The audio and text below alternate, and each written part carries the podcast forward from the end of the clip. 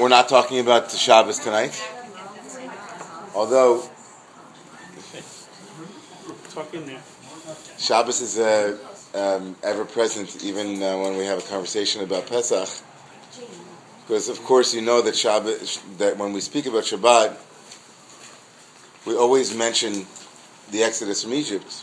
It's a recurring theme throughout the year, even when we even when we talk about Shabbat, we're not always. There's something called Shabbat Breshit and Shabbat. Uh, there's the Shabbat of the seven days of the week, and where we reference the creation of the world. It's curiously enough when we make kiddush on Friday night. We just we went and talked about kiddush right on Friday night, and we talked about we talked about um, the seventy words, right? The thirty-five words in, in each of them. So we know that um, this line is familiar to you, right? Right? Kodesh zecher mitzrayim. Right? So we say. Um, Asher. You know the melody. Da da da dam, da da da da dam, niddy da dam.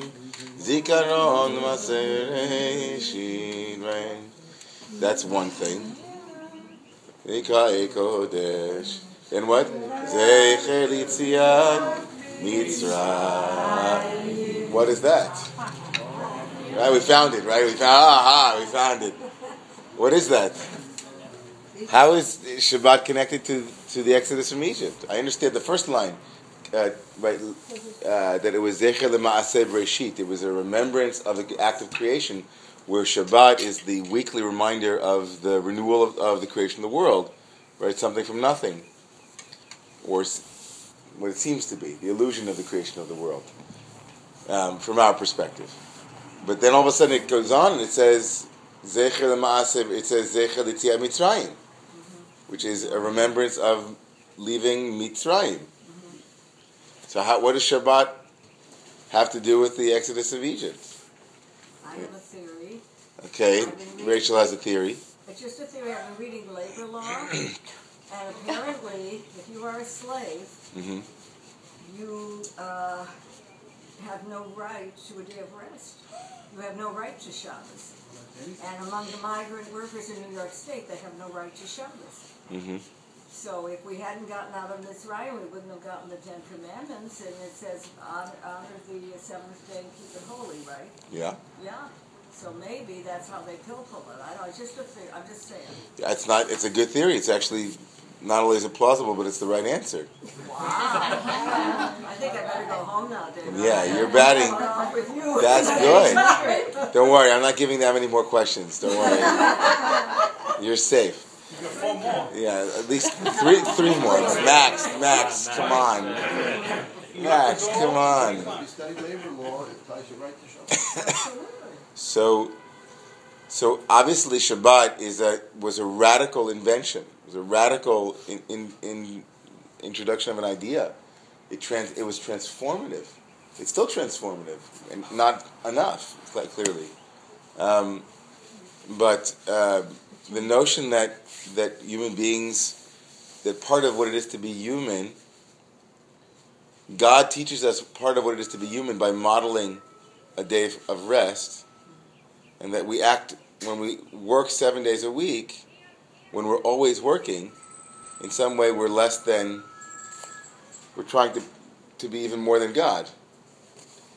So here, uh, the slaves were, we were working every day, and then Shabbat came along, the Exodus of Egypt came along and said that that there's no there's no um, there's no one in in, a, in Israeli culture, in Israel culture, not Israeli culture, but in the culture of the Bible, there isn't anyone that isn't um, invited to a day of rest. That no no human being can be so commodified, so uh, sold, that they sell their freedom on that level. And so Shabbat comes every week, not just to remind us about creation, but to, to remind us of of a cultural creation, which was Shabbat was. The world was created anew um, for these group of slaves to remind us that Shabbat is the ultimate equalizer. It should be the ultimate equalizer. We should try to work for a day to some degree where where where no one works in, in Romemu on Shabbat, right? Even people who work in the church maybe shouldn't be working on Shabbat, maybe. Obviously, it's up to them, it's their prerogative, but it might not be our values, maybe. Maybe that's why we stagger them, Could be. Friday, Saturday, Sunday. Yeah. No, I'm not talking about volunteers, by the way. No, I know, Yeah, yeah. do people work? Yeah. So anyway, so we're not talking about Shabbat tonight. We're talking about Pesach. So, but you see that they're connected. Everything's connected. So what are we going to say about Pesach? We have a week to prepare, and um, let's talk a little bit about the Kabbalah of this time of the year, a little bit about the Kabbalah of the Seder itself, and some of the practices around the various ideas and, and objects around the Seder. So. Um, at best you'll you'll you'll be edified and you'll feel connected, and at at, at least you'll have something fancy to say over at the seder, and, and wow people and say like you know wow I didn't hear that before. Okay, so you have to begin with uh, Pesach. Always begins on the first day of the month of Nisan, and the month of Nisan. Let's talk about that. So the month of Nisan is the first month of the year, and it is it is essentially a, a new year. It's it's a, it's Rosh Hashanah. So we just had Rosh Hashanah. It was Tuesday, last Monday night and Tuesday. It was Rosh Hashanah. It was the first day of the, of the Hebrew month of Nisan. So number of the the it is the new year for what was it the new year of? It essentially is the new year for the counting of months, which has significance um, in ancient contract law. right? So if you wanted to sign a contract for your new apartment, you would write if it was the second month it would, and it was the let's say you wrote it to the to the year of the king, let's say. Let's say let's call Barack Obama king. So he's in his 7th year, right? Or no, his 5th year. 5th year of his of his of his rulership. And once the second day of Nisan came, he, his the year was up, and it became the second, or it would be the sixth year, or the seventh year. In other words, the demarcation line of a of a sovereign's rulership was given to the first day of the month of Nisan. It was called Rosh Hashanah Limlachim. It's the new. It's the new year for kings, and it had contractual uh, ramifications. It had to do with writing a star, different. Uh, binding relationships within a given society that were dependent on using the king's rulership as a time frame. Everybody got that? Okay. It's not Rosh Hashanah for years, because Rosh Hashanah for years takes place in Tishrei. It only is Rosh Hashanah for the years of the king that are as stipulated in the in the contracts. Right? Does that make sense? Yep. Complicated. They had they had a number of different It's more like a civil. The fiscal year. It would be a fiscal year. It's kind of having a fiscal year. In- In other words, a year, an arbitrarily chosen. It's not arbitrary, but it's it is a circle within a circle. A year within a year, with whatever where, it might where be. do we learn that out? That this is the contract date. It's that's the Mishnah in Rosh Hashanah. Uh-huh. It's the first Mishnah in Rosh Hashanah. Arba Rosh Hashanah Haim. And then the Gemara goes on to explain how they got these four Rosh Hashanahs, but it's a rabbinic construction. It might parallel. It actually might be an accurate description of the way it was historically, but presuming that the rabbis were, were constructing it from the as well. So there are three other ones. One you know I said, which is Rosh Hashanah, as we call it, Rosh Hashanah, just Rosh Hashanah, which is uh, the seventh month of the year, Tishrei, and so on. Okay, there are two more. One of them is for trees, right? That's Tu B'Shvat, right? And there's Rosh Hashanah for for Behemoth and things like that. Okay, so the word Nisan itself comes from the from the Aramaic nes means to lift up, like a like a flag, to be elevated, to be dignified. And in the Kabbalah, this this month, the first month, is not just auspicious because of its connection to kings, but for the rabbis, that's a very mystical meaning. It's not because we know what malchut means in this class, and malchut, which means kingship, has a, a different meaning kabbalistically than just sovereign Barack Obama's, right? In a Kabbalah class, when you hear the word melech or king, melech, um, it has a, a connotation. It has a specific resonance. It has a specific mystical meaning. So it's the new year for kings. We'll get to that in a second. So to be lifted up, to be dignified. It's the first month, and it is also because it is the first month. It represents in Kabbalah the energy that is what's called Or Yashar, a straight light, light that is not a returning light, a light that is direct, a light that is clear, a light that moves from point A to point B. Point A in this meaning is God, and point B is Earth or terrestrial life, including human beings, the cosmos. But the, the point of energy, move, the movement of energy on Rosh Hashanah of Nisan, meaning the, the equinox, the spring, is the energy of um, of grace. It's the energy of grace, of rebirth, of the world anew. It's the energy, obviously, of the spring. It's the energy of a gift, not a return gift, a gift. There is an expectation. Every gift cycle in Kabbalah it has the needs to be a cycle, not just a gift line. It's a gift cycle. And so the expectation is, of course, that God gifts and we return the gift. But the energy is, without a doubt, moving from above to below, as that's the spatial metaphor used in Kabbalah, from above to below, from the divine to the human. It's from the parent to the child, is also the metaphor. It's of the the energy of um, of of free a gift given freely. Okay. So on on Pesach, the, the tradition has it that the um, that the Israelites in Egypt actually didn't deserve to be redeemed. That's the that's the traditional way of reading this story. Even though if you read the Bible, you don't get that at all, right? Like, if you read the Bible, I, what do you mean they didn't? Re, re, what did they do? It's like they went down. Jacob went down. Uh, Joseph was already there. He brought his whole family to reunite with with Joseph. They were living in Egypt, and before you know it, you open the book of Exodus, the first chapter, and and all hell breaks loose. It's like you know they, they went from being seventy people to being a multitude. There are six. There, you know, they become thousands and thousands of swarming, insect-like slaves, right? And then and then they're crying out to God. Like there's nowhere in that story. If you read the Bible, you, you know, even if you if you read it well, there's no there's no sense of of that the Israelites did anything wrong. It's actually the fulfillment of a divine promise that was made to Abraham way back, way back in the book of Genesis, where Abraham, before Isaac and Jacob were even on the scene, where Abraham is told by God in a prophecy that your children are going to go down to Egypt and they're going to be enslaved and they'll be there for 400 years. So you're reading the book of Exodus, you're thinking, okay, it's just a fait accompli. This is exactly the way it worked.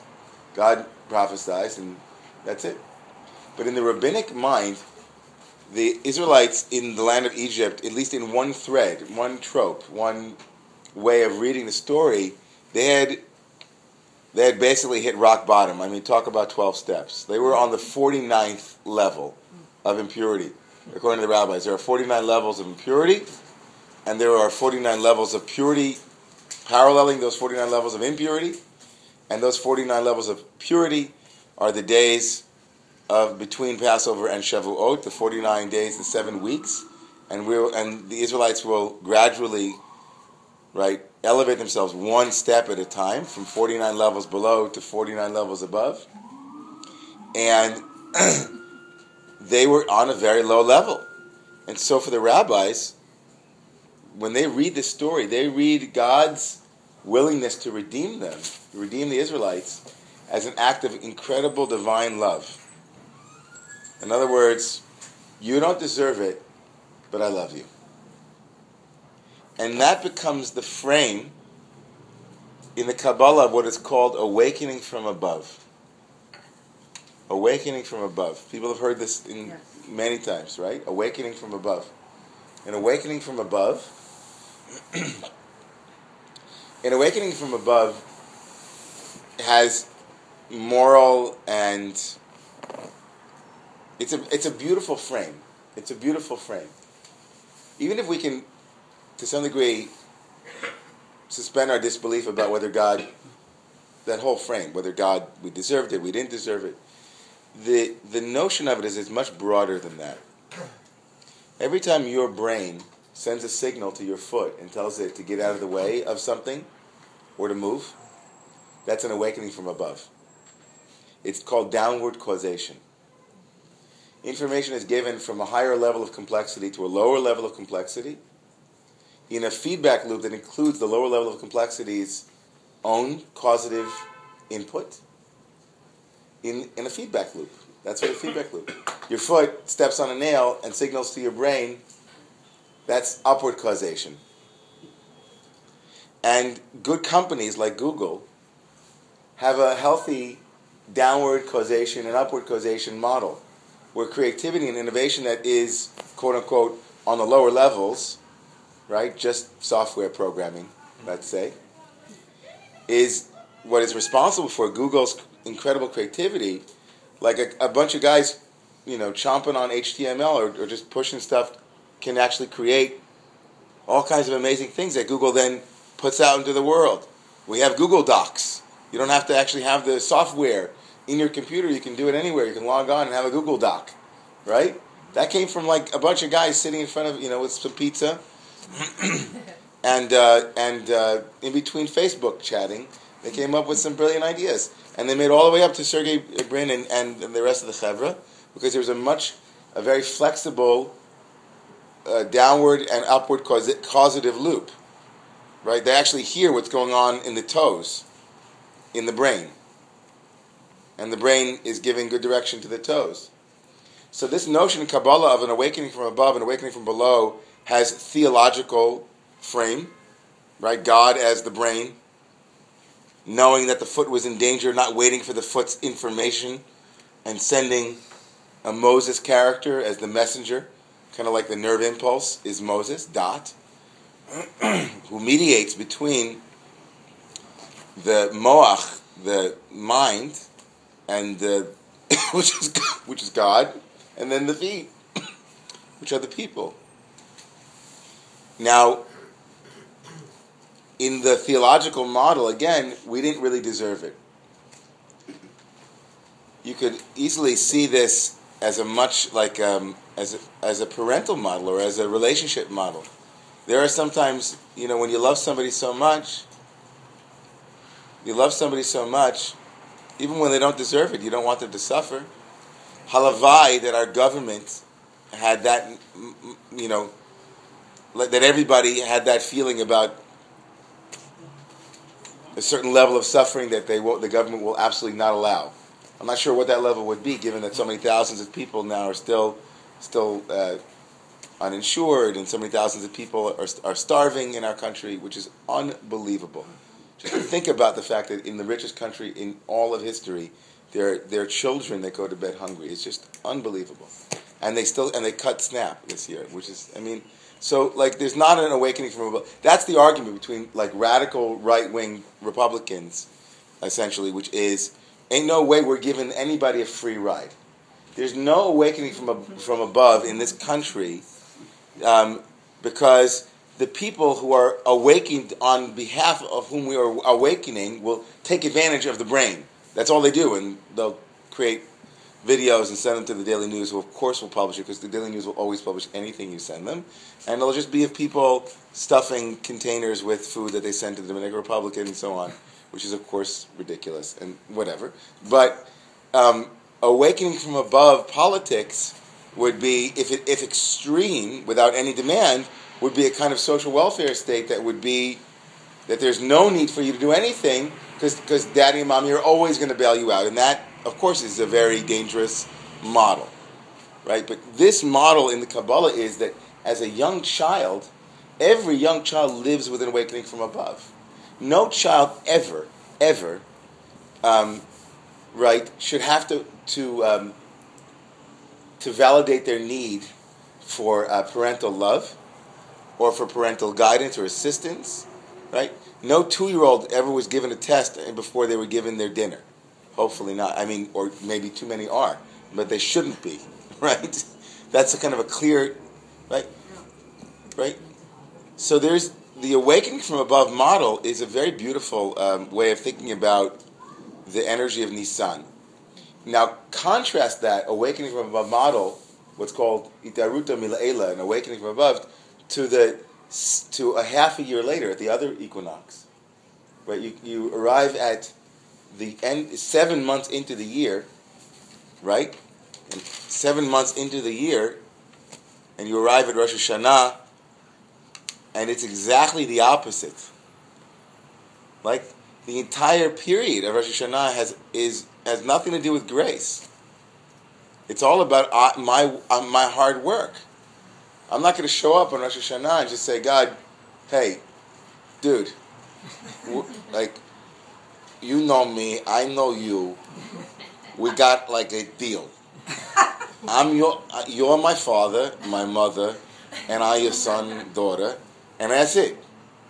No, because I have to actually, I have to do the work.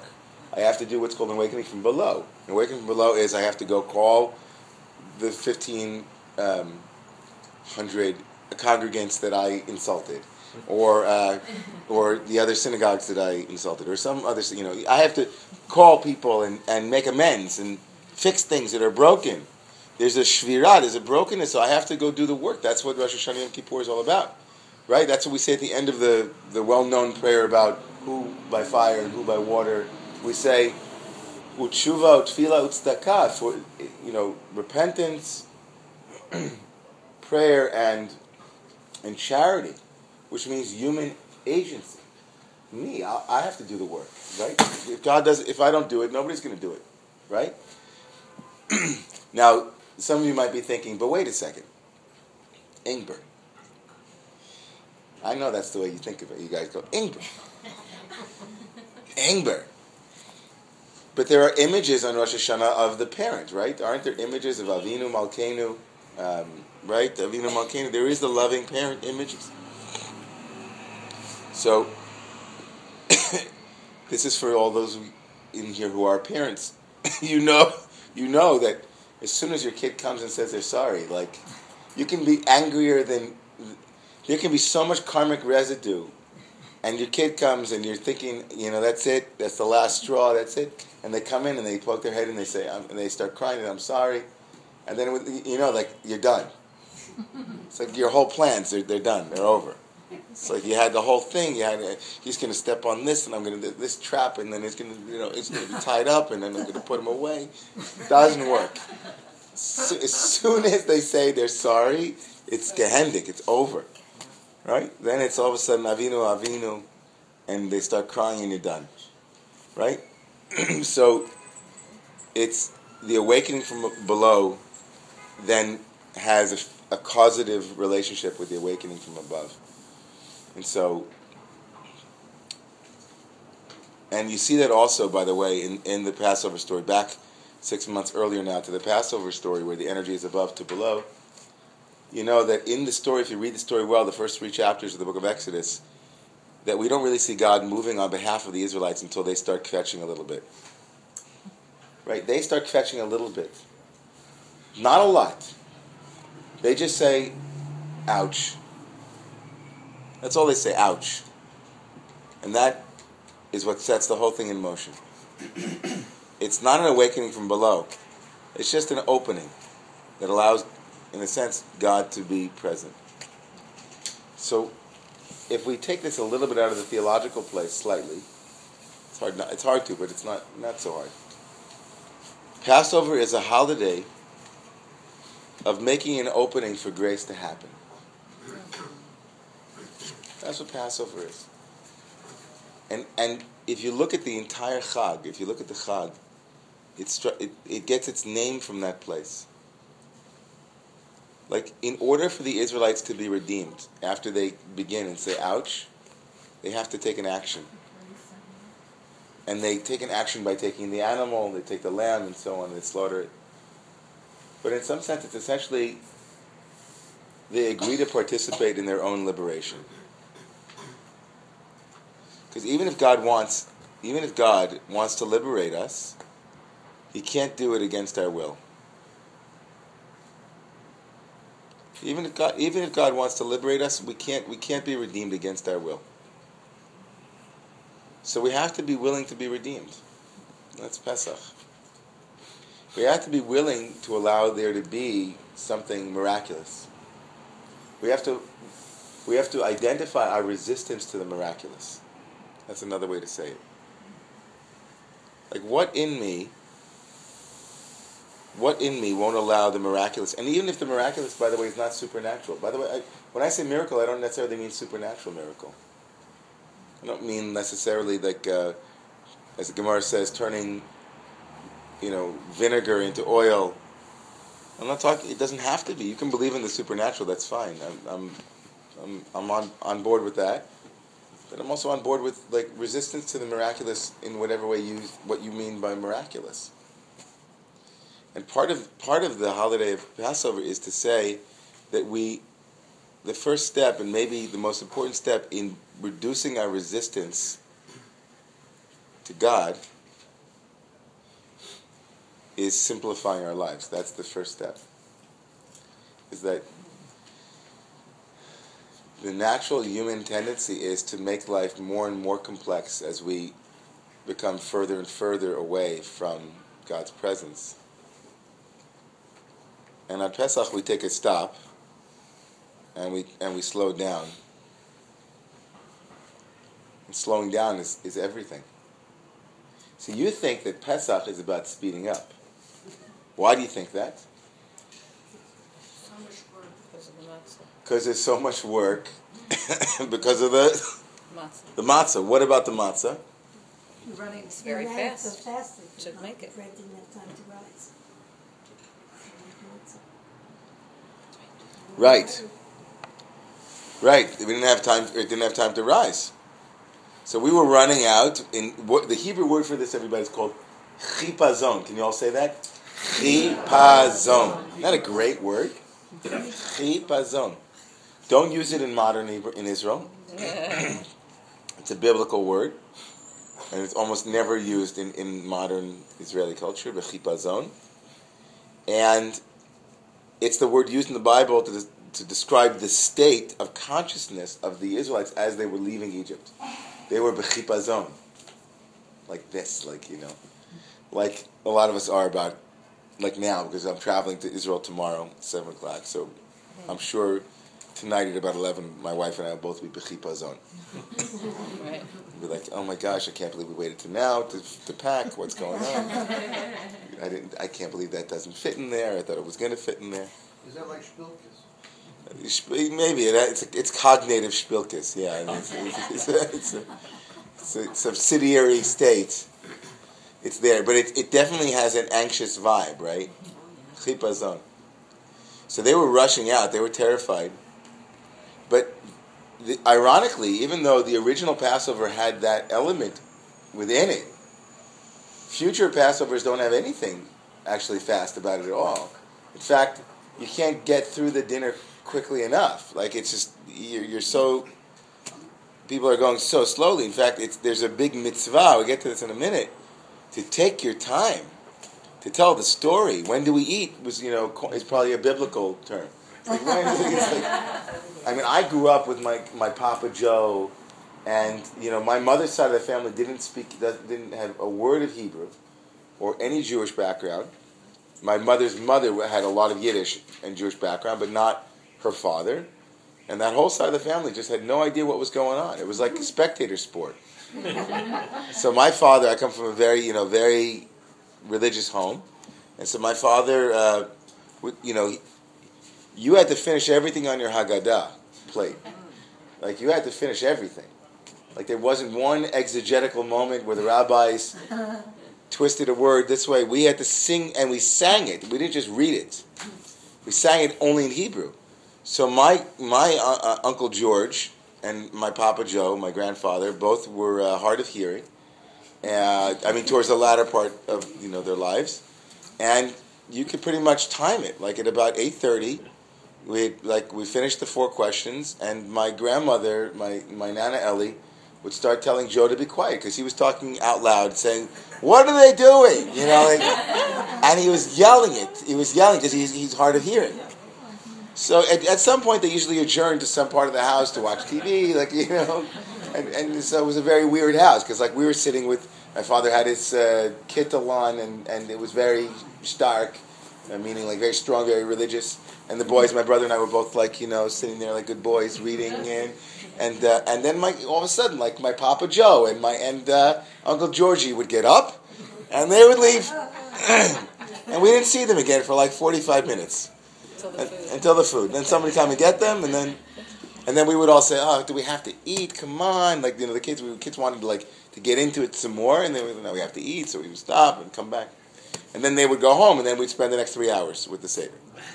That was it. So, so there's nothing on the Passover night that's slow. You know, a fast rather. It's all slow.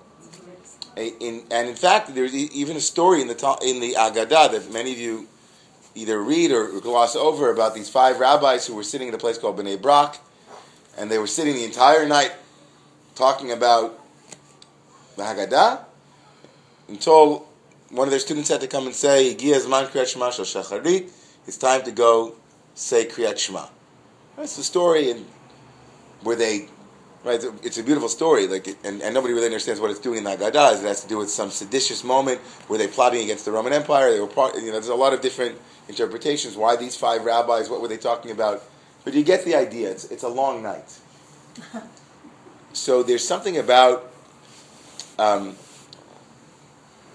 slowing down.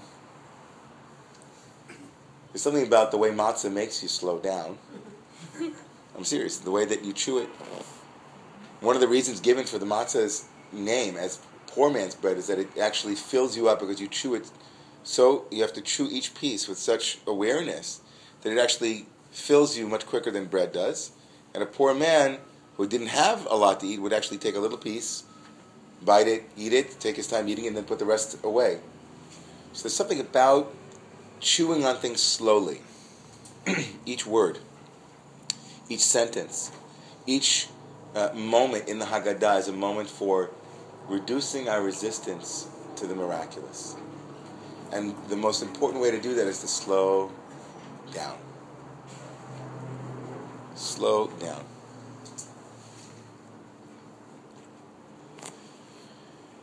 Every Jewish month has a four letter name of God that is associated with the month. There are, um, there are 12 ways to permute four letters. Well, three letters that are. Anyway, four letters. Yud He Vav He is, is a four letter name of God. And it's on Nisan that the four letter name of God is actually arranged Yud He Vav He. According to the Kabbalah. It's alluded to in the verse Yismchu Hashemayim v'tagel haaretz. The first four letters Yismchu Yud Hashemayim He v'tagel Vav Haaretz.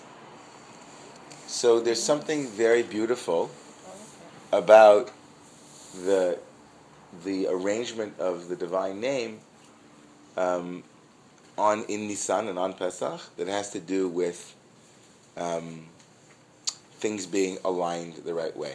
We'll stop there for that. Any questions? That was like a Kabbalah moment. Anybody? The word Pesach. Pei Samech Ches. Pei Samech. Chet. Yeah? Pe Samechet. Pesach. The Ari, Isaac Lurie said the word Pesach, which is the word used for what? What does Pesach mean? It's translated as Passover. Passover. Why? What, is, what does Passover mean? Why Passover? What passed over? What's passed over? Passed over what? The angel passed over the house. Right. So, so the so the passing over of the homes that, that had been that have that that have that mark. So it really means to jump over, to skip, skip.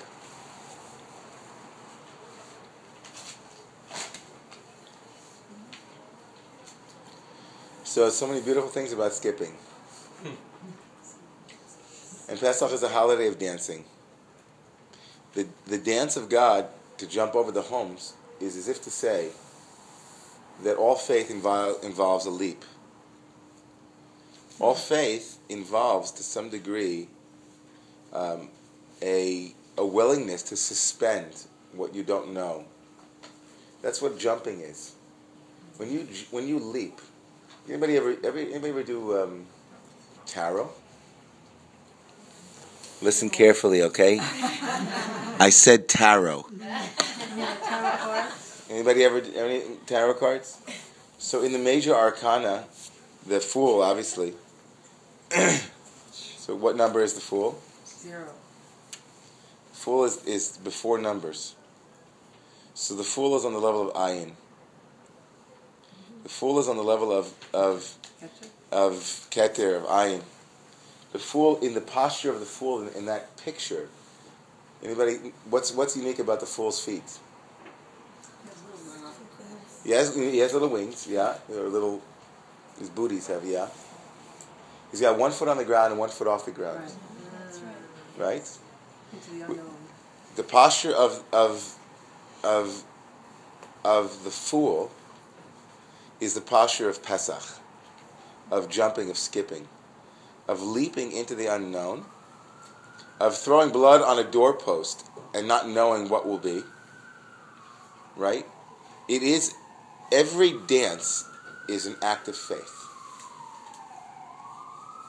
To have one foot suspended in midair and the other one I mean, even better if they're both off the ground, right? Because who, who knows if you're going to land? It's it's an incredibly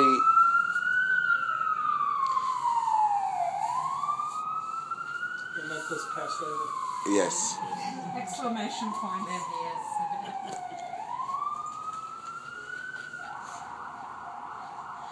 Max, I don't even need to like make the jokes. I can just like leave it. At this point, Max knows all of my. So kfitza to jump is is is to defy gravity. It's to def- it's to defy a law. Every jump is an, a moment of antinomianism. It's like it's breaking the law. Right? Every every time I jump, I break the law. I push up against what's pulling down. I say, um,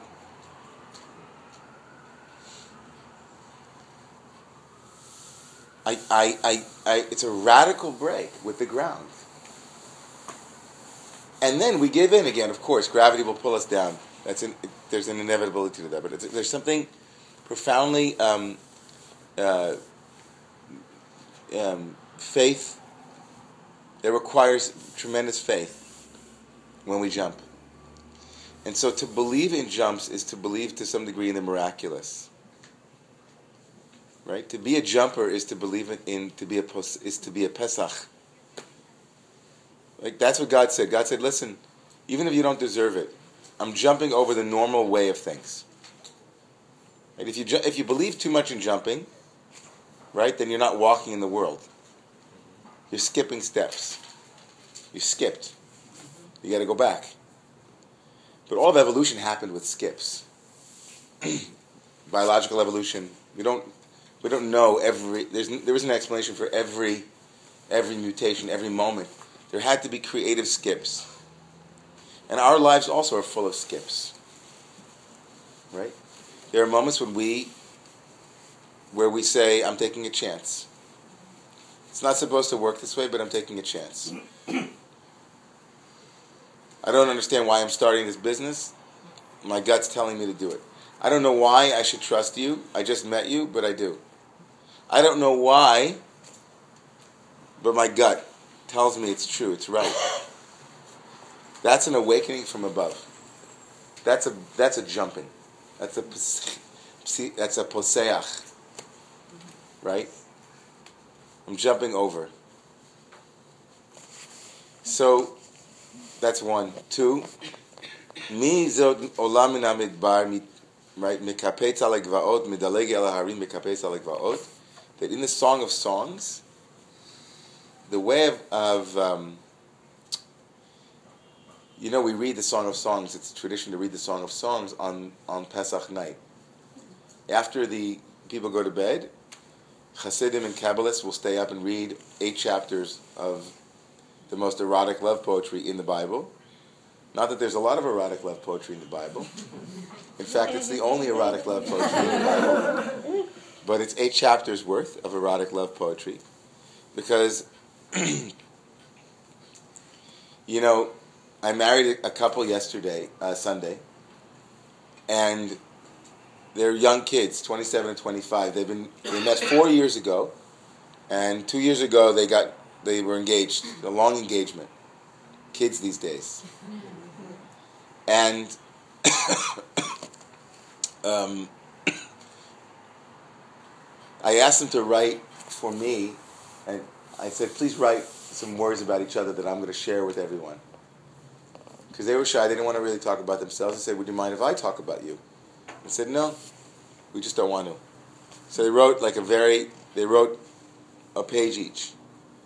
And, um, and both of them said in it, um, Rabbi, we decided when we started to write it that we were going to give you the abridged version.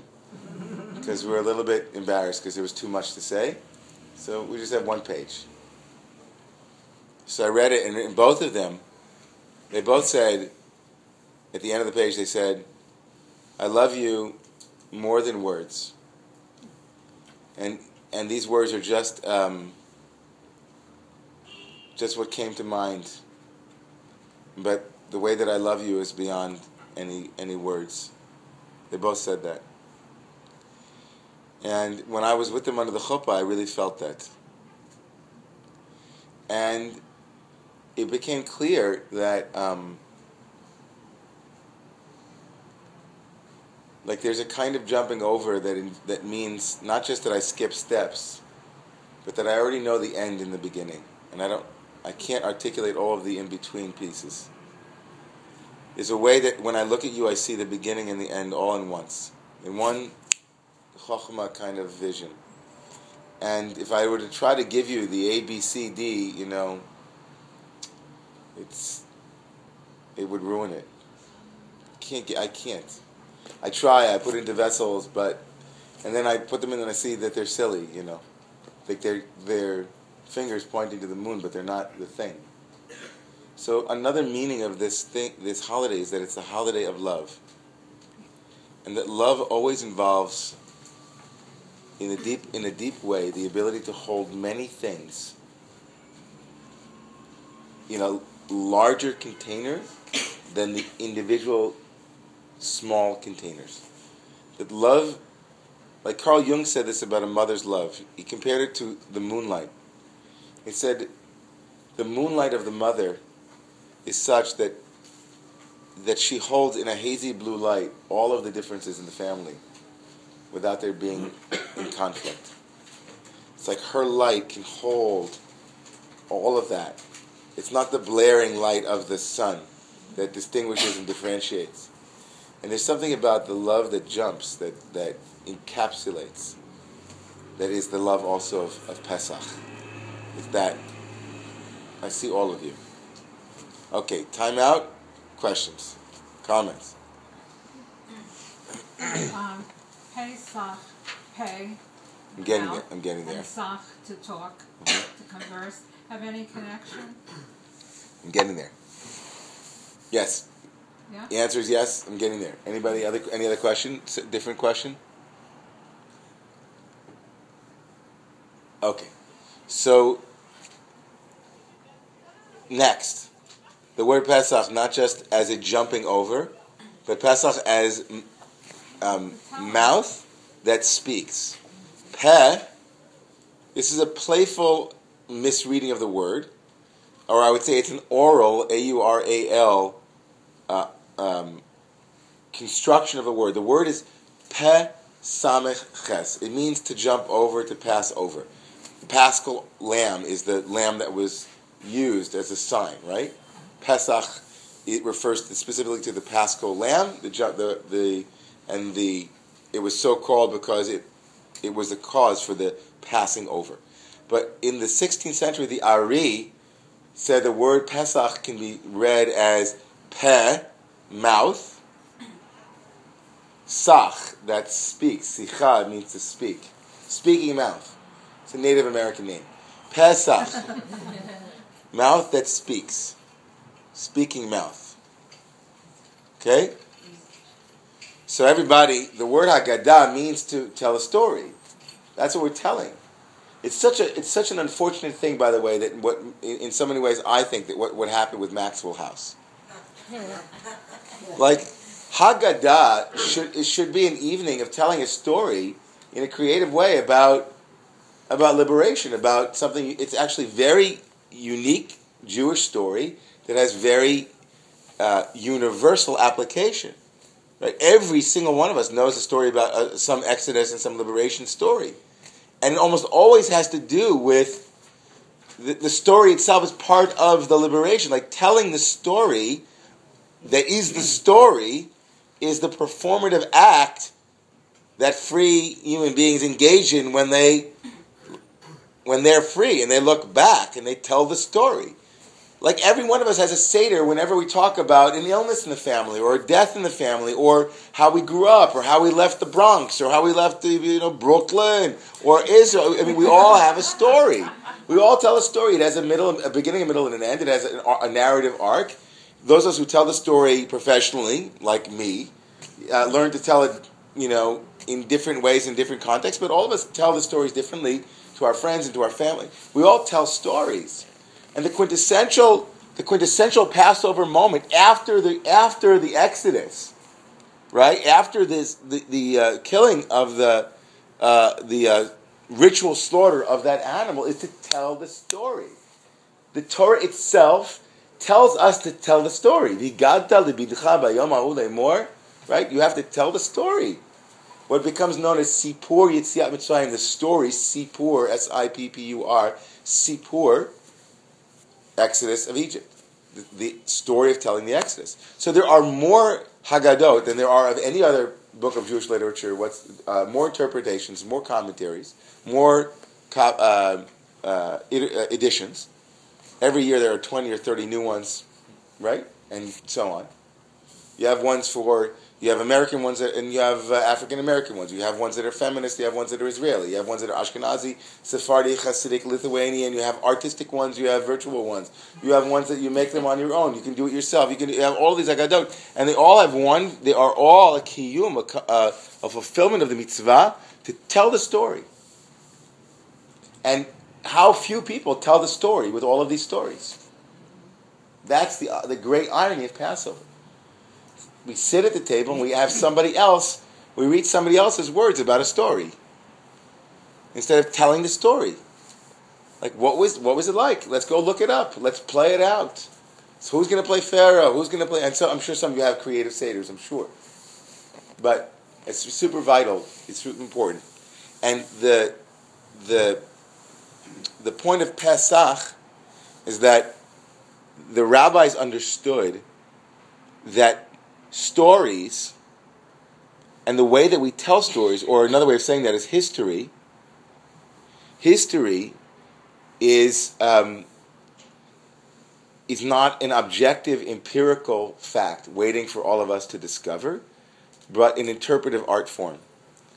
And the, we can say without any doubt that, that the Bible gave, bequeathed to the West what we now consider to be historical consciousness. That is a uniquely Jewish gift.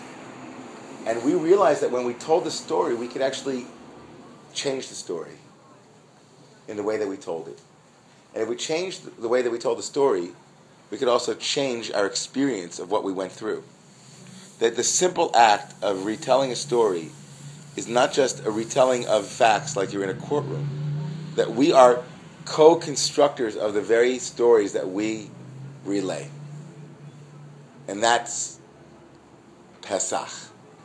It's the mouth that speaks. And remember, I said that Nisan is the Rosh Hashanah for kings. Remember that? Mm-hmm. Limlachim. And remember, I said that this the Malchut has a specific connotation for all of us here as Kabbalists. It's the high, it's the Rosh Hashanah for kings, but for Kabbalists it means for kingship itself. In Kabbalah, the quality uh, that is associated with speech is Malchut. And the feet. Remember, it's the lowest part in the Sfirot. It's the Keter, arms, torso. Malchut is the feet. But it's also speech, because speech is the way that manifestation happens in, in the creation story. God speaks, and God's kingship is manifest through God's speech, speech act. So God's speech is, is, is, as it were, God's feet. In other words, the, the final act of production is called Malchut. And so Malchut, kingship in Kabbalah, means to bring something from nothing to something, from, from, act, from potential to the actual. And speech is the quintessential creative act in Judaism, tantamount to walking your talk, literally. In Judaism, it's talk your walk and walk your talk, because talking is real in Judaism. It's not just walk your talk, but talk at your walk. And on Pesach, it is, of course, the month that is associated with kingship and kings, because we all speak. And we speak the world into being through stories, through affirmations, through through that creative act. So the Haggadah is the ultimate expression. Uh, it is it is a Bible of sorts. You know, the Bible says that God spoke and the world came into being, but in the Haggadah we'd say we speak and the Exodus comes into being. So of course it begins with questions. That's the the Haggadah has to start with questions. It has to start with um, using speech to un, to un know certainties. All right, let's take a big deep breath, everybody. All right. I gotta move. I gotta move. Uh, It's already seven fifty eight. Yes, go ahead. So, I, I'm, I'm kidding because it was supposed to go slow. It's slow. I'm gonna say something that may be blasphemous, but how do we know the original story? You know, you tell a story, then you tell a story about the story. How do you know that, going all the way back, how do you know the original story is the truth? Or that is the myth? That's that's exactly the point. We don't care. Ah, It doesn't matter. You just tell the story. It doesn't really matter if it was true or not. In fact, the rabbis didn't care if it was true. Like the rabbis in the Haggadah are going to say that there were 250 plagues. Remember that part of it? Because there are 10 plagues. But then it says that, right, it says God's outstretched, outstretched arm, and there are, um, there are five fingers, and each finger was 10 plagues. I, I forget how it goes. Right, something like that. I don't remember the exegesis. 250. You, now, do you, do you think that the rabbis really thought that 250 plagues? Maybe. Maybe they did. Or maybe they're trying to point out something about Midrash, which is that it, it's, it's not about, Midrash is not history in the way that we try to imagine history. It's a much, it's a, a much larger endeavor. That's why the Haggadah is so, it is so invested in the rabbinic way of learning. Like the Haggadah is, is the Haggadah is almost it's competing almost right. It's the second century, competing with Christianity. It's competing with a certain way of, of looking at the world um, that would denude it of this kind of this midrashic uh, interpretive lens. The, the rabbis were want the rabbis want you to do midrash. So we'll stop there. You don't have to do midrash. You can have a Buddhist seder if you want. But I'm just saying the rabbis wanted it to be midrashic. When you say midrashic, or when you say creative Passover, do you mean that we tell our own story or just this story? When you say creative, Well, both. I'm going to get to that in a second. okay. So it isn't. I- think a seder that doesn't have a historical kernel to it, meaning my people are the people that came out of Egypt. That's like bare, bare bones level. That's like the, the that's that's entry level. And then there's also this story has been a formative story for all of Western culture. So as a Christian, this is a story that speaks to me also. As a as a you know as an American, it's part of my own ethos. Um, I think there are there are stories within stories within stories, and it would be nice to be able to tell each of the stories. But of course, Alina is alluding to another piece that we have to discover now, which is. In every generation, it is incumbent upon us to see ourselves as if we, as if we left Egypt ourselves. So that's the imperative of making the, the Passover Seder personal. Right? If you just leave it at, well, it's a group of, a band of, there might or might not have been a band of, of slaves called Hebrews or Ibirus, and they lived in, at, during, you know, in the, in the third reign, the third, you know, of, of King, whatever. It, it, it won't, it won't, it, it won't be personal enough.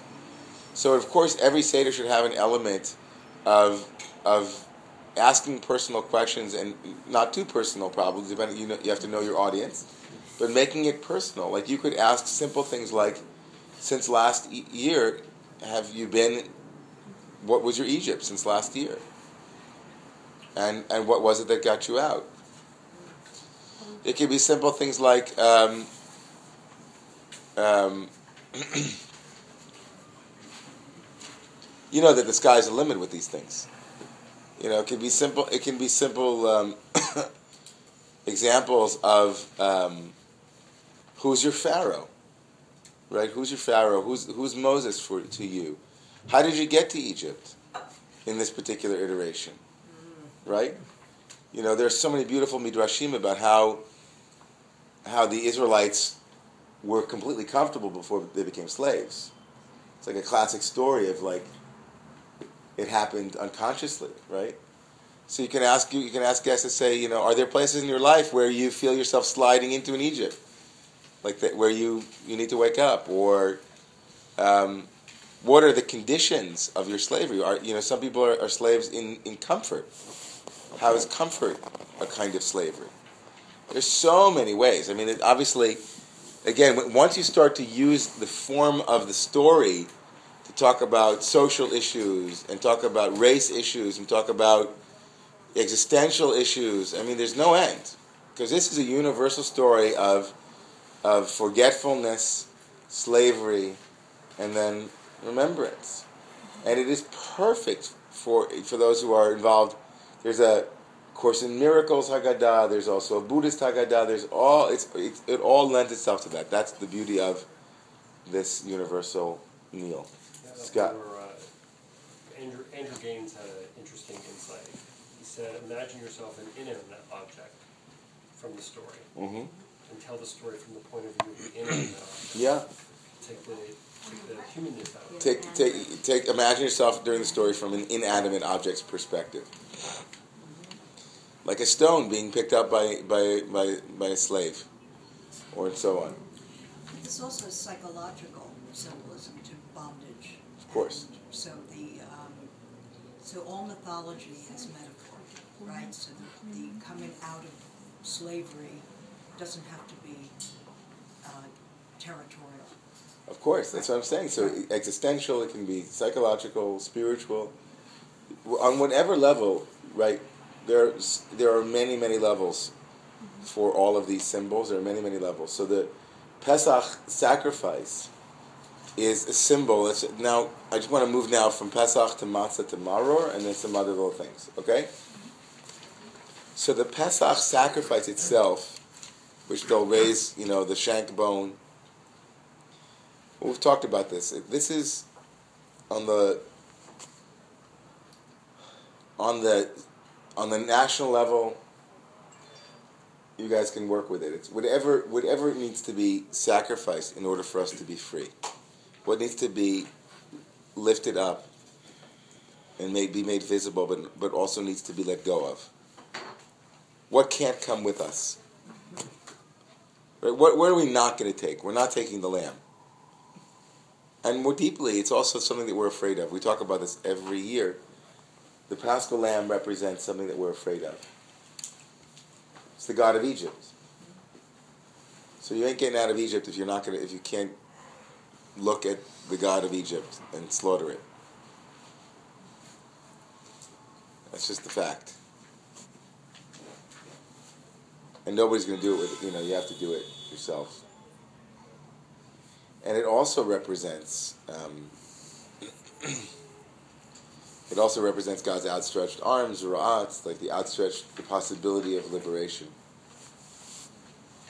But the Buddha would say, like the, this, that cessation of suffering is possible.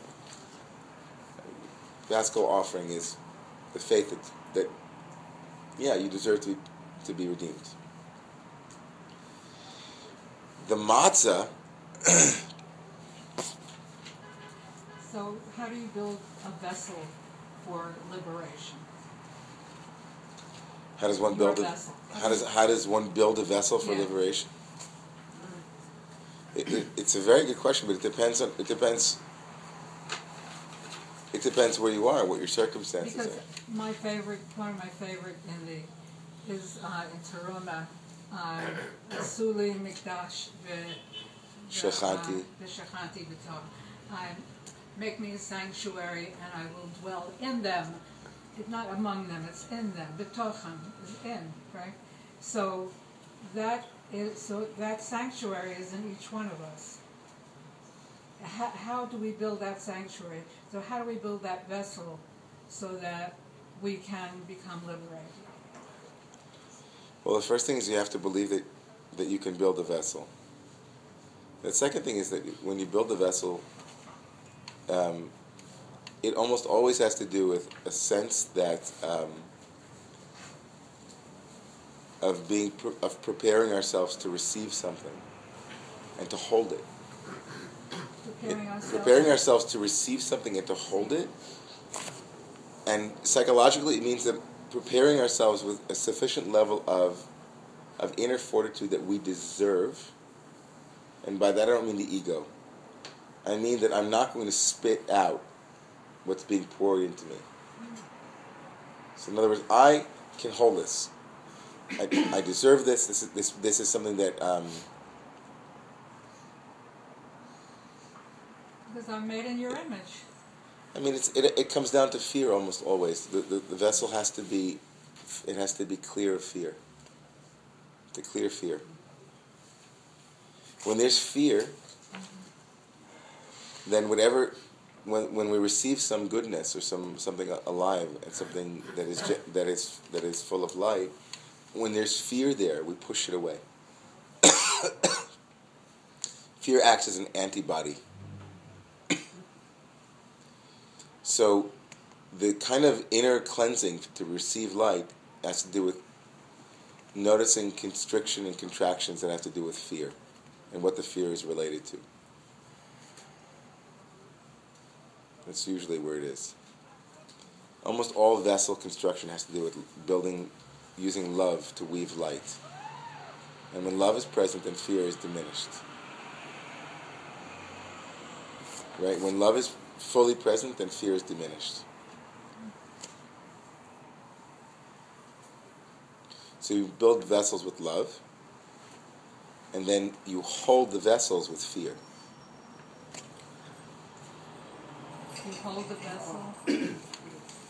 Meaning with, with a with a kind of um, not not fear that pushes away, but a kind of a structure, a sense of, of inner inter- inner integrity. That's called yira. That's the good yira. So, matzah is, is a good segue because matzah is matzah is the, is the most important of the vessels for the for the chag. Matzah is the most important vessel. To be like matzah. To become matzah. So matzah is simple, unadorned. It's only it's only flour and water. It requires a minimum amount of time, 18 minutes, let's say, for it to, to become matzah. It um, it's in Taoism. There's something called the 70% rule. Anybody ever hear that? In American Taoism, find whatever 100% is and go and, and then back off to 70, and that's the that's the place you should work in. If it's a stretch, if it's whatever it is, the 70% rule. So matzah basically stops at 18 minutes and says, I'm not really interested in being bread. I could go a couple more minutes, you know. I become bread, but not interested. I'm going to be matzah. I'm going to be simple. Matzah is, um, called in, in the uh, in the Zohar i- the bread of faith. It's it's michla de hemnusa. The hemnusa is the faith bread because it requires again. It required. Um, it's a little bit that goes a long way. It didn't need additives. It feels it feels enough. It's dayenu. It's the bread of dayenu. It's enough. Doesn't need honey. Doesn't have sugar. It's just like it's just. I mean, it didn't need chocolate until people came and started putting chocolate on it. Matzah's amazing. How many people like matzah? I love seeing people love matzah. Matzah gets such a bad rap. It's not. It's like it's constipated. You're stuck, and you get too much of it, and da-da. a little matzah with cream cheese, and then you're heaven. A little bit of butter, a little bit of matzah brei, right? It makes matzah brei. Come on, matzah brei. All right, here's a question though, matzah briers. Sweet or sweet or salty? Salty. Salty, ah. Who's the sweets? Sweet Judy, Scott, Deborah. Nice. Wait, how about a scrambled or a pancake? Ah, there you go, bubblach. Matzah, matzah pancakes are called bubblach. In my house, at least. Bubblach. What happens to the 18 Sorry, exactly. Huh? Apparently. So matzah, so matzah is, with notwithstanding all of these amazing things that matzah can be used for, including some other less uh, glorious things like doorstops and things like that. Um, matzah is matzah is beautiful. It really is. Matzah is. Um, it's also called the healing bread, the bread of healing, the bread of healing, because um, essentially matzah is both present as poor person's bread and rich man's bread. It represents poor bread because, I said before, it's poor itself because it doesn't have anything added to it. It's simple, it's unadorned. In Kabbalah, it becomes the egoless individual. The one who doesn't have to puff themselves up like bread to be seen, to be noticed, to be who they are in the world. It's just me. Just bread and water, just flour and water, a little bit of time. It's the wealthy man's bread because it's the bread that we ate when we were free. It's not just the bread that we ate when we were slaves. It's the bread when we're eating when we're free. When we take our time eating it. So matzah is um, is the is the is basically the heart of the child. It's the transparent mm. heart of the child before it grows up. It's it's what you were before it, you were told who to be. That's what matzah is. And that's why at the Seder, the most important moment, everybody, and this, this you should tell all your guests. And say, and you can say it in my name, you can say in the name of the Kabbalah, it doesn't matter, but let them know that the the fifth stage, so it's Kadesh, Urchatz, Karpas, um, the fourth stage, Yachatz, when we break the matzah, that breaking of the matzah is the most important moment in, in the Seder. You can't tell the story unless you tell it over a broken matzah. That's the the Talmud teaches that. The- the- like so, we wash our hands, kadesh. Uh, make a, uh, I'm sorry, kadesh is we make kiddush. That's the first stage. Then urchatz, we wash our hands without a blessing. Then karpas, we eat uh, parsley or a potato or some vegetable that grows in the ground. And then before we get to the manishtanan, the four questions, we take the tray of uh, with the matzahs on it, which is all kabbalistic, by the way. All ten of the sfirot are on the tray. The three matzahs represent the three mind states: chokhmah, bina, and das. And we take the middle matzah, and we we, we, cut it in uh, not in half. The bigger piece is hidden, and the smaller piece stays for hamotzi. And so that breaking of the matzah, the Gemara says you can't begin to tell the story, whatever the story is, your psychological story, your existential story, your natural story, your Jewish story, your Christian story, your Buddhist story, whatever story of liberation you're going to tell, has to be said over broken bread, broken matzah. And the simplest reason for that is you can't begin to tell the story until you at least acknowledge that your heart was broken. You can't begin to tell a story of brokenness without first saying we were broken. You can't tell a story of degradation uh, in the illusion of dignity. Right? So it's like we had to admit, it's the first step, we had to admit that we were powerless. That's the first step. We had to break the matzah. I like to think that the breaking the matzah is actually where the words come from. I sometimes tell people that the words were inside the matzah, and now they're going to come out. Yeah, and of course you all, all know as students of, of students already in this, you know, um, that the the broken matzah should immediately, whenever you hear broken anything, you should think of what? The broken tablets. Very good. What else? Broken Vessels. vessels.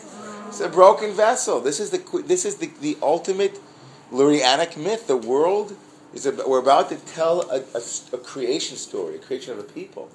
So we first say the vessels were broken first. We broke the vessels. Humpty Dumpty sat on a wall, and now it's broken. And then we are we are fixing the matzah with our story. That's what we're doing. We're fixing the matzah with our story. A story that, that mends broken matzah, that mends broken wholeness. So that would look like so many things if we were to really take it seriously. Like, in, in theory, here's an idea. You know, just thinking about like, what would it be like if you brought to your seder three social ills? Three social, I mean, of a thousand. Three. And you laid them down, and when you broke the matzah, you said, in addition to these, this broken matzah, here's the, the broken matzah that we live with every day. Right? And then if you wove, thank you. Exactly. Because you gave the awakening from below. Yeah, exactly. And then during the Seder, you actually gave some suggestions for a new narrative. What would it look like if? You know, and you actually wove a story. And let's say you wanted it not to be too politically charged. Let's say you chose something that everybody could get on board with so that everybody at your table, like, agreed. And you agreed that it, it could be really a dream. You didn't have to restrict yourself to being realistic. Let's say you wanted, I want a dream. What would it be like if X, Y, and Z? This is how we got there. This is how the world got where it is, this way. And here's the way we could reconstruct it, maybe. So by the time you eat the dinner and or eat the you know get the matzah back, you have uh, some healing ideas and you leave inspired. You don't just leave like with a good exit story or a good like uh, kvetch, which is also something. So I want to say that the that you should all, when you say that the Yachatz, the fourth stage, is the most important stage, also make sure to mention that, of course, the, the custom has arisen amongst uh, our people that who finds the matzah? Children. Children. Children. Of course. Do I have to say anything else after that? I say that every year. That's the most beautiful thing in the world, right? That that adults we, we're too busy telling the story, and the kids are the ones who find the afikomen, and that's the way it always is, right?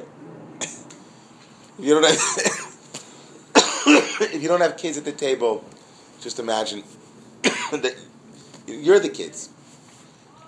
Um, so the last thing, Who's the youngest?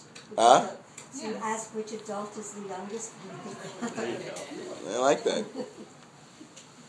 Which adult can can can can bend down to reach it from the floor? But then that We're getting we're lowering the bar, huh? that person then can't do the height. Right, that's true. That's true. So where are we now? So we're up to Maror. Maror. So most in most communities, Maror is, is romaine lettuce. That's the that's the that's the um, the Mishnah says that's the desired maror is is romaine lettuce. In my house growing up, we always used horseradish and a big root, and we shaved it, and we had little pieces. But that was more because my dad liked to cry like that, like that. Mm-hmm. He loved the, you know, this is like his favorite moment in the, in the seder. And I, I also love it because he wanted to cry. He wanted to cry. Mm-hmm. So but the reason romaine lettuce is used is because it's sweet when you bite into it, and then gets bitter in the aftertaste. That's purportedly that's the reason, and that's the way of the slavery of the of the Israelites. That it was very sweet in the beginning. They were royalty. People will often talk about Germany in this way, but how it was for Jews in Germany, how they didn't see it coming, although they, they did, or should have, they did. So there's something about um, sweet bitter, not bitter sweet, but sweet bitter. If you read um,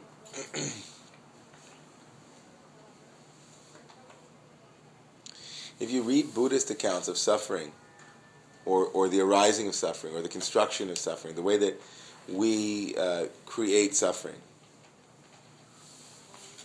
And if you also go back, hearken back to Greek notions of, uh, of desire, of eros, one thing is clear is that there's a, a very deep connection between eros and uh, desire and suffering.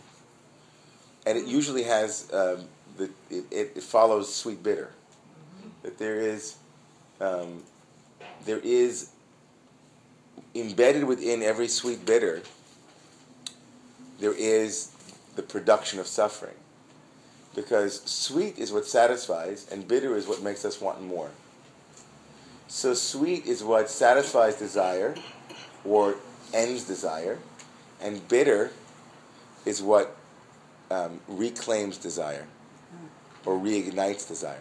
In other words, we have desire filled and then it's lacking. Without lack, desire would no longer be. And so desire needs lack or it needs remainder in every experience in order for it to be perpetuated. And so suffering has at its root a positive that becomes a negative, that then becomes a positive, that becomes a negative, in an unending cycle of fulfillment and and lack, fulfillment and lack. And so maror doesn't just represent the national suffering of a given people historically or geographically, it represents the condition of all slaves to form and matter, which all of us are. And um, it, it, it represents a description of reality, of, the, of, of, of what it is to be a slave, and that all of us are slaves. We are all, to some degree or another, slaves. Even if we're free, we're slaves. That's why the Torah says there's no the truest free person is someone who is involved in learning Torah. Another way of saying that is spiritual practices are liberating. So that you can be a, slave and be free. And you can be free and still be a slave. So Maror is teaching us all of these things. That we were once slaves, that we are sometimes still slaves, that it's bitter, and, and so on. Roar. okay, that was fun. Um, it's like a light show. Or something. So, um, what what else? Who wants who wants to ask a question? Because it's, it's already late. It's eight twenty five. Who wants any questions? Well, I have a question. First, you said we weren't deserving, and then it was like we are deserving. When did I say we were deserving? That God just came from above and gave us yeah. this. We weren't really deserving. Exactly. That's the that's the Kabbalistic idea. And when did I say we were deserving? Later you said we deserve to be free. We deserve somewhere along recently you said, you know. I said that we opened up an opening okay. by putting the, the blood on the doorposts. Okay. Well, why weren't we deserving? I mean, why? Because we these. Well, I, I, I also said that in the beginning that um, I don't know why they created that construction. I, I, I mean, that would be a much broader conversation. I, am not saying that I, I'm not saying this is the way it was. Mm-hmm. Saying this is the way that they're telling this spiritual truth, which is that grace is possible, okay. and they're using the Passover narrative and story and reading into it in order to produce this truth, which is Passover is the holiday of awakening from above, Rosh Hashanah Yom Kippur awakening from below, and those are two truths that, that live within the Jewish spiritual landscape. And you know, we could speculate why why they claimed the Israelites were not worthy. It could be a way of actually getting around God's uh, uh, culpability for not having saved them. They were they were 400 years enslaved, and what was God waiting for? So one way of, of avoiding that would be to blame the victims. It could be that they had another tradition that said that they that the Israelites, you know, there are later traditions that say that the Israelites were, were even worse idolaters than the Egyptians were. Assimilation. Yeah, I could. I mean, it's, it, it, it's again, it could be used by every generation to use it in their own way. Mm-hmm. I'm not trying to say that we weren't deserving, but mm-hmm. Pesach is the archetype of when we're not deserving and we get it anyway. Mm-hmm. That's what it is, and you can think about that. I mean, like just to be a, to be to be born in the United States is like, what did I do to deserve to be born in the United States?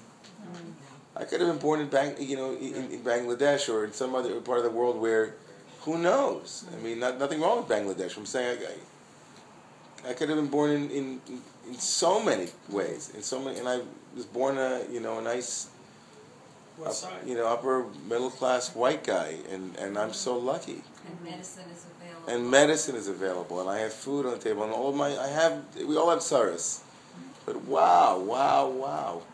And of all places in the United States, to be, I mean, I'm thank God on the East Coast. Not in Texas. He didn't say.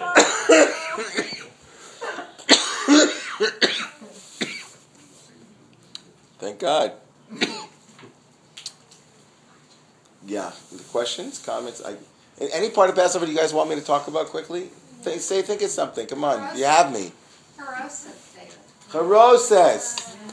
You say charose. Charose is it, it, it represents the bricks.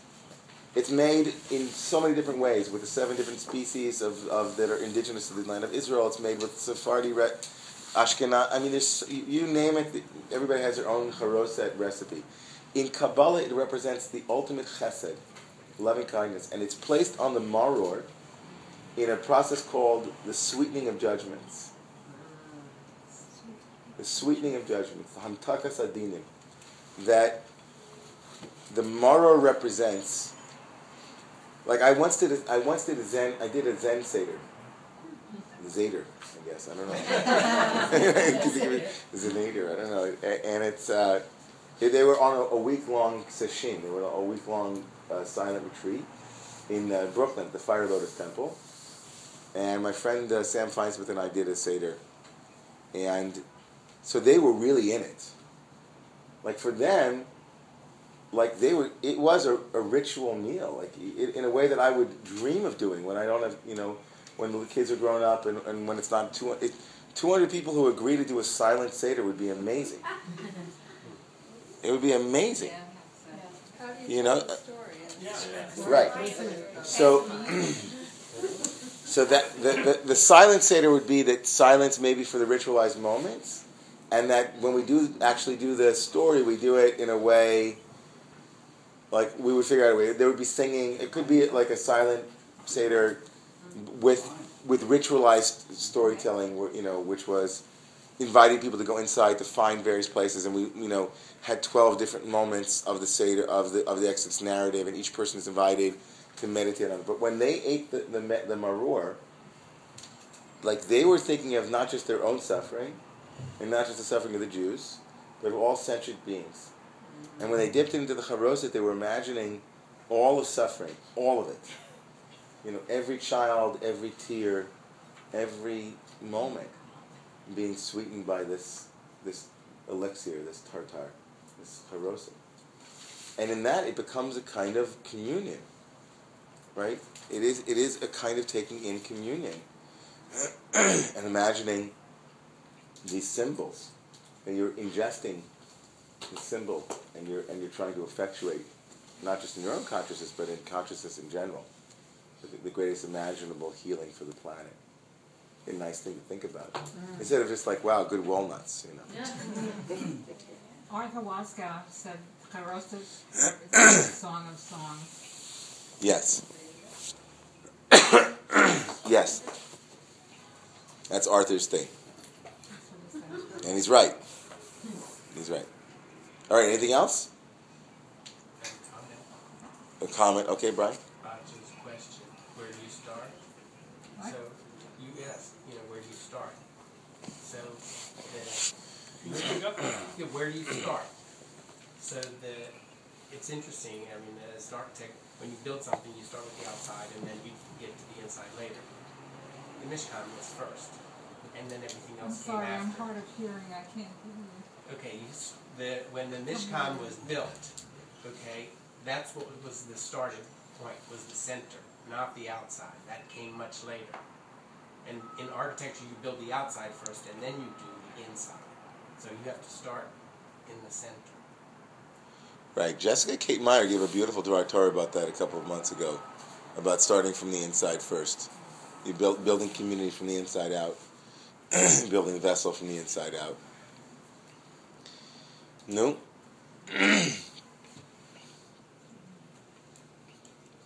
so um, the Regina Rebbe, one of the, one of the great Rebbes. Next, um, I guess when's Pesach? Next Monday night. So next Sunday night. Next Sunday night is is uh, is the it's the custom to look for chametz in your house using a candle and a feather and a spoon. People know this? It's called the Yeah. Bedikat Chametz, the search for Chametz. You can find a kit. They have these. They sell the little kits in the, the West Side Judaica. It's like for a buck fifty or something, two bucks. Essentially, the custom was to take uh, ten pieces of bread or ten pieces of chametz, leavened products. Could be a bagel, could be Entenmann's cookies, it could be whatever, and uh, and put them into uh, into a Ziploc bag or into tin foil, and to place them strategically around the house, and then to go and use a candle. Candle because candles could get into places that uh, in that day before the advent of iPhone flashlights and so on. You uh, a candle will uh, can get into the little nooks and crannies in a way that um, you know you couldn't do it by the light of day. It's better to do it at night in the darkness.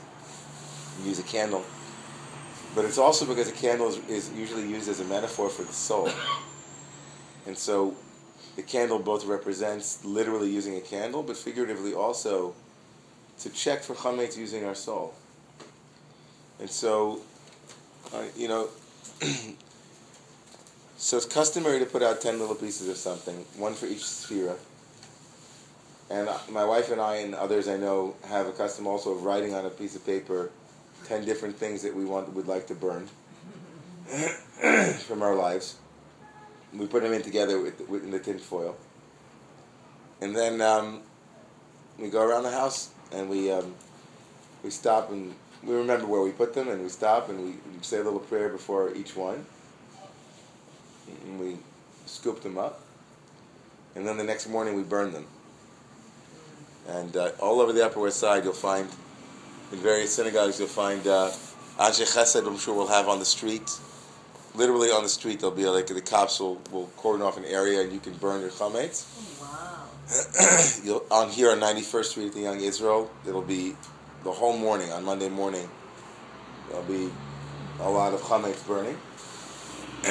it's a it's a thing to burn the chametz. You don't have to burn all of your chametz, just those ten little things. Um, if you can't burn them, you can flush them down the toilet, right? Or you can throw them in the garbage. Um, there's something about fire though that's that's a very important transformative element and, and alchemical process. There's one Hasidic Rebbe on the night when he was doing what's called the Bedikas Chametz, when he had finally scooped up the last piece of chametz, he turned to his sexton and he said, uh, he said, do you think we're finished? And he said, yeah, Rabbi, Rebbe, we're, we're finished. And he said, no, we're not. And he said to him, bring the candle close. And he opened up his shirt and he said, now look in here, look inside my heart. So that's really the process, right? That's the process of, of looking inside of an inner cleanse, right? Not just the outside which is why Romemu is not having any email because email is a modern equivalent of something that you that gets stuck in it. It's like everywhere and you can't get rid of it. So email, no email at Romemu for eight days, and I'm going to be off email also. I'll be in Eretz Israel. I'll be in the land of Israel. But I want to bless all of you with, um, as they say, a zison, which means a joyous, a zison and a kosher Pesach. Should be a kosher Passover and joyous. You know, there are three. There are three kinds of vessels in in. Uh, there's earthenware.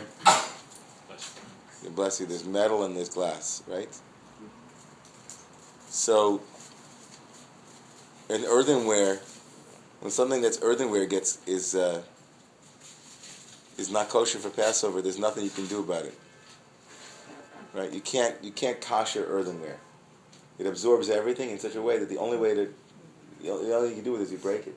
You have to break it. It's like you know, if you eat not kosher, you have a you have a milk you have a milk bowl and you put chicken soup in, which happened to us last week when I was sick.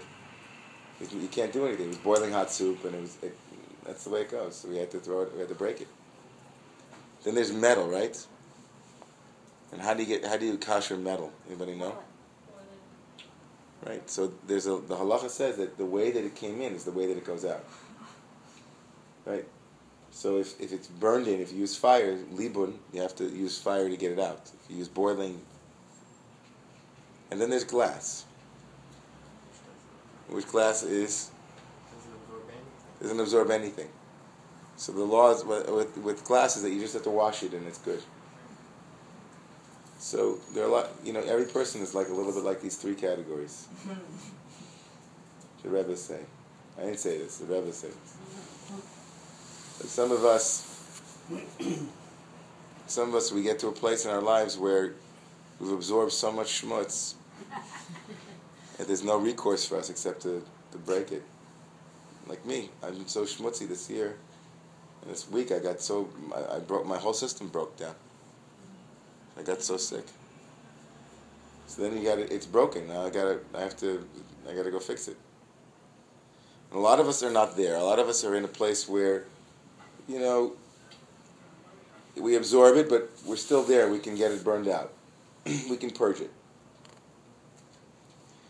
And what we want to be is we want to be in a place where we're glass, we're so transparent that we'd be kosher all the time. We wouldn't need to have such uh, extreme measures in our lives in order to find balancing. So God should bless each and every one of you with being able to, to find a way to be simple the next uh, when Pesach comes, and that in addition to the great seders you go to and the great teachings you hear, and the great food that you eat, that you also have a moment where you feel grace, you feel blessed, and that you're able to ask the right questions that will be the questions that will remind you of a story that that's your story. That's a story that's your particular unique story that no one else can tell. And that at least at one moment you feel somebody was able to hear your story so that you could have a taste of liberation. I wish that for all of you. Amen. Amen. Amen. So let's rise. Yes, your call to Deborah. Mm-hmm.